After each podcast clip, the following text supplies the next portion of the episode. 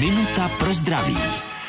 Občas slýcháme, že by se to s léky na bolest nemělo přehánět, ale od toho přece jsou ne? Nebo co mají lidé dělat, když je něco dlouhodobě bolí? Ty léky jsou opravdu od toho a opravdu pomáhají.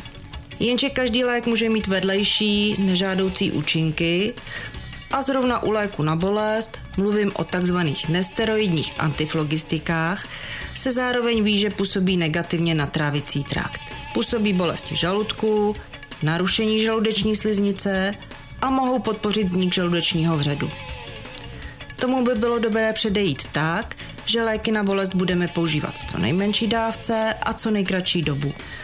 Dlouhodobou bolest je samozřejmě potřeba řešit. Můžeme použít masti a krémy na bolavé místo, s pomocí lékařů se snažit odstranit příčinu a někdy můžou pomoci antidepresiva nebo psycholog, protože vnímání bolesti často souvisí s psychikou. Minutu pro zdraví pro vás připravila doktorka Irena Zimenová.